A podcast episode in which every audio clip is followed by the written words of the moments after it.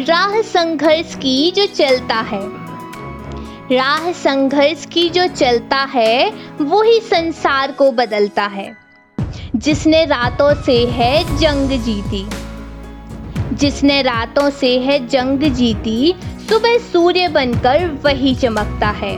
आदाब, नमस्कार, सत दोस्तों। दिस इज़ आर जी अमायका और आप सुन रहे हैं दी अमायका शो बहुत कम लोग ऐसे होते हैं जो ना सिर्फ़ अपने परिवार का, बल्कि पूरे देश का नाम रोशन कर पाते हैं।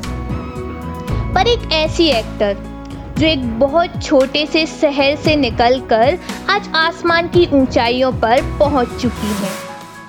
अपने टैलेंट के दम पर, लोगों के दिलों में जगह बनाई और आज उस मुकाम तक पहुँच गई हैं जहाँ बहुत कम लोग पहुँच पाते हैं। इनके न केवल इंडिया में, बल्कि इंडिया से बाहर बहुत से देशों में लाखों करोड़ों फैंस हैं। तो कैसे ये इस मुकाम तक पहुँची? क्या थी इनकी लाइफ की जर्नी चलिए शुरू करते हैं। एक लड़की जिसका जन्म 18 जुलाई उन्नीस सौ बयासी को बिहार के जमशेदपुर में हुआ। इनके फादर अशोक चोपड़ा और माँ मधु चोपड़ा। जो दोनों ही आर्मी में एक फिजिशियन के रूप में काम करते थे।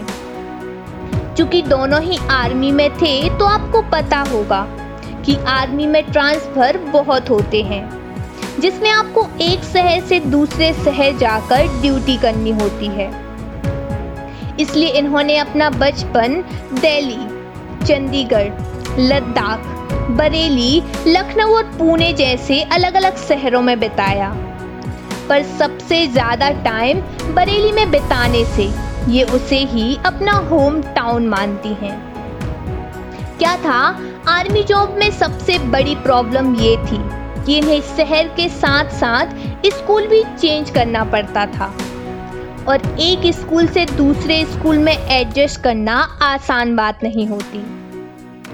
यही एजुकेशन की बात की जाए तो स्टार्टिंग की पढ़ाई। इन्होंने लखनऊ के ला मोर्टेनियर गर्ल्स स्कूल से और बरेली के सेंट मोर्टिया गोरिटी कॉलेज से की। पर बार बार स्कूल चेंज करने की वजह से वह अपनी आंटी के पास यूएस चली गई, जहाँ से इन्होंने अपनी मिडिल स्कूल की पढ़ाई शुरू की। यहाँ की न्यूटन, मैसाचुसेट्स और सीडर रैपिड स्कूल से अपने आगे की पढ़ाई की। पर पढ़ाई के साथ साथ इन्हें डांस में काफ़ी इंटरेस्ट था। जिस वजह से इन्होंने वेस्टर्न क्लासिक म्यूज़िक और कथक में अपनी क्लासेस जारी रखी। स्कूल के दिनों में इनके क्लासमेट्स इन्हें ब्राउनी कहकर बुलाते थे, क्योंकि इनका कलर थोड़ा सा डल था। ये उस टाइम बहुत साय और लो कॉन्फिडेंस वाली लड़की कही जाती थी। यहाँ तक कि इनमें कॉन्फिडेंस की इतनी कमी थी कि जब स्कूल में बच्चे इन्हें चिढ़ाते थे तो ये पलट कर जवाब भी नहीं दे पाती। यूएस में तीन साल तक पढ़ाई के बाद ये अपने होम टाउन वापस आ गई। और बरेली के ही आर्मी पब्लिक स्कूल से इन्होंने अपने आगे की पढ़ाई शुरू की। पेरेंट्स की जॉब की वजह से। बार बार इनका ट्रांसफ़र होता रहता और तभी इन्होंने अलग अलग शहर देख लिए। इसके अलावा इन्हें अलग अलग लोगों से मिलने का मौका मिलता रहता। और शायद यही एक्सपीरियंस इन्होंने अपनी एक्टिंग परफॉर्मेंस में भी उतारे। पर इनका ड्रीम कभी भी एक्टर बनने का नहीं था। ये तो एक सॉफ्टवेयर इंजीनियर बनना चाहती थी। भले ही इनका ड्रीम कुछ भी रहा हो, पर इनकी किस्मत ने तो कुछ और ही सोच कर रखा था। इनकी माँ के कहने पर पहली बार इन्होंने मेक यू नाम के लोकल ब्यूटी विजन में पार्टिसिपेट किया और अपनी माँ के विश्वास पर खरी उतरी। ये वही मौका था जहाँ से इनकी ज़िंदगी बदलने वाली थी। अपनी खूबसूरती के दम पर इन्होंने इस कॉन्टेस्ट को जीत लिया। इसके बाद से इन्होंने बड़ी सफलता की तरफ़ कदम बढ़ाना शुरू कर दिया। साल 2000 में हुए। फेमिना मिस इंडिया कॉन्टेस्ट में ये दूसरे स्थान पर रही। पर अभी भी ये यहाँ नहीं रुकी। बल्कि मिस वर्ल्ड 2000 का ताज इन्होंने अपने सर पर सजाया। और भारत का नाम पूरी दुनिया में रोशन कर दिया। मिस वर्ल्ड बनने के बाद इनका एक्टिंग के प्रति लगाव और बढ़ गया और यहाँ से इन्हें मूवीज़ के ऑफ़र आने लगे। और अपनी डेब्यू के लिए भी इन्हें ज़्यादा वेट नहीं करना पड़ा। तकरीबन 20 साल की एज में ही, सन 2002 में थमीजा नाम की तमिल मूवी से अपना पहला डेब्यू किया। और इस फ़िल्म के गाने से इन्होंने अपनी सिंगिंग का टैलेंट भी लोगों को दिखाया। हालाँकि ये मूवी हिट नहीं हुई, पर अब लोग इन्हें इनके टैलेंट से जानने लगे थे। इसलिए जल्द ही 2003 में the Hero Love Story of Spy नाम की एक मूवी से इन्होंने बॉलीवुड में अपना कदम रखा। इस मूवी में इन्होंने सनी देओल के साथ अपना रोल प्ले किया है। और इनकी पहली ही फ़िल्म उस साल की सबसे ज़्यादा कमाई करने वाली मूवी बन गई। बस फिर क्या था, इसके बाद इनकी मूवीज़ का सिलसिला कभी रुका ही नहीं। और इसी साल 2003 में अक्षय कुमार के साथ अंदाज फ़िल्म में काम किया, जो कि बॉक्स ऑफ़िस पर काफ़ी हिट साबित भी हुई। आगे चलकर बहुत सी हिट मूवीज़ दी। जैसे कि मुझसे शादी करोगी, ऐतराज, क्रिश, फ़ैशन मैरी कॉम रावण, बाजीराव मस्तानी, बर्फ़ी, रामलीला और डॉन जैसी बहुत सी सुपरहिट मूवीज़ दी। इन्होंने ना सिर्फ़ एक्टिंग में, बल्कि सिंगिंग में भी बहुत नाम किया है।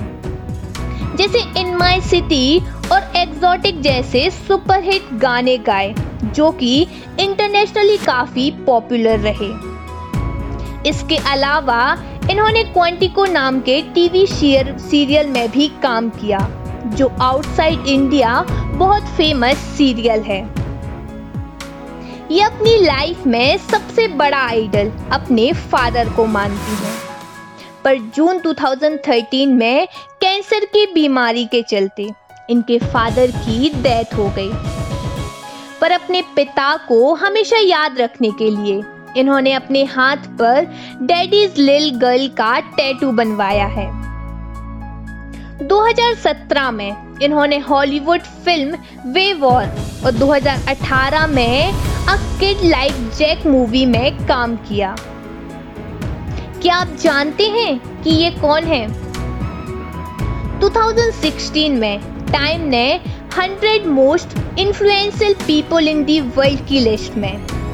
और 2017 में फोर्ब्स के अनुसार वर्ल्ड्स 100 मोस्ट पावरफुल वुमेन की लिस्ट में शामिल की जाने वाली the one and only Priyanka Chopra. Quantico नाम का टीवी सीरियल 27 सितंबर 2015 से 3 ऑफ़ अगस्त 2018 तक ब्रॉडकास्ट हुआ, जिससे इनकी परफॉर्मेंस को देखते हुए पीपल्स चॉइस अवार्ड से सम्मानित किया गया है। पर सबसे बड़ी बात यह है कि यह अवार्ड पाने वाली वह पहली साउथ एशियन एक्टर बन चुकी है। साथ ही साथ प्रियंका चोपड़ा को फाइव कैटेगरीज में नेशनल फ़िल्म फेयर अवार्ड से सम्मानित किया गया है। और इनके टैलेंट को देखते हुए इन्हें इंडियन गवर्नमेंट की तरफ़ से पद्मश्री के सम्मान से नवाजा गया है। वहीं इनकी पर्सनल लाइफ की बात की जाए तो सेकेंड दिसंबर 2018 को इन्होंने निक जोन से शादी कर ली। आज प्रियंका चोपड़ा एक मिसाल बन चुकी हैं कि अगर आप में काबिलियत है तो आप सिर्फ़ इंडिया ही नहीं बल्कि पूरी कंट्रीज़ में अपने नाम का परचम फैला सकती हैं। प्रियंका आज पूरे वुमेन्स के लिए एक मोटिवेशन का सोर्स बन चुकी हैं कि कभी भी आप अपने आप को कम मत समझिए, क्योंकि जितना बड़ा आप सोच सकते हैं, आप उससे भी बड़ा गोल अचीव कर सकते हैं। इसी के साथ मैं आपसे अलविदा लेती हूँ। खुश रहिए, अपना ख्याल रखिए। और आप जहाँ भी मुझे सुन रहे हैं, वहाँ लाइक कमेंट और शेयर कीजिए। और हाँ सब्सक्राइब करना मत भूलिए। और फिर मिलती हूँ किसी नेक्स्ट स्टोरी के साथ। क्योंकि जब कुछ ना हो छुपाने को तो बहुत कुछ होता है दुनिया को दिखाने को। शुक्रिया।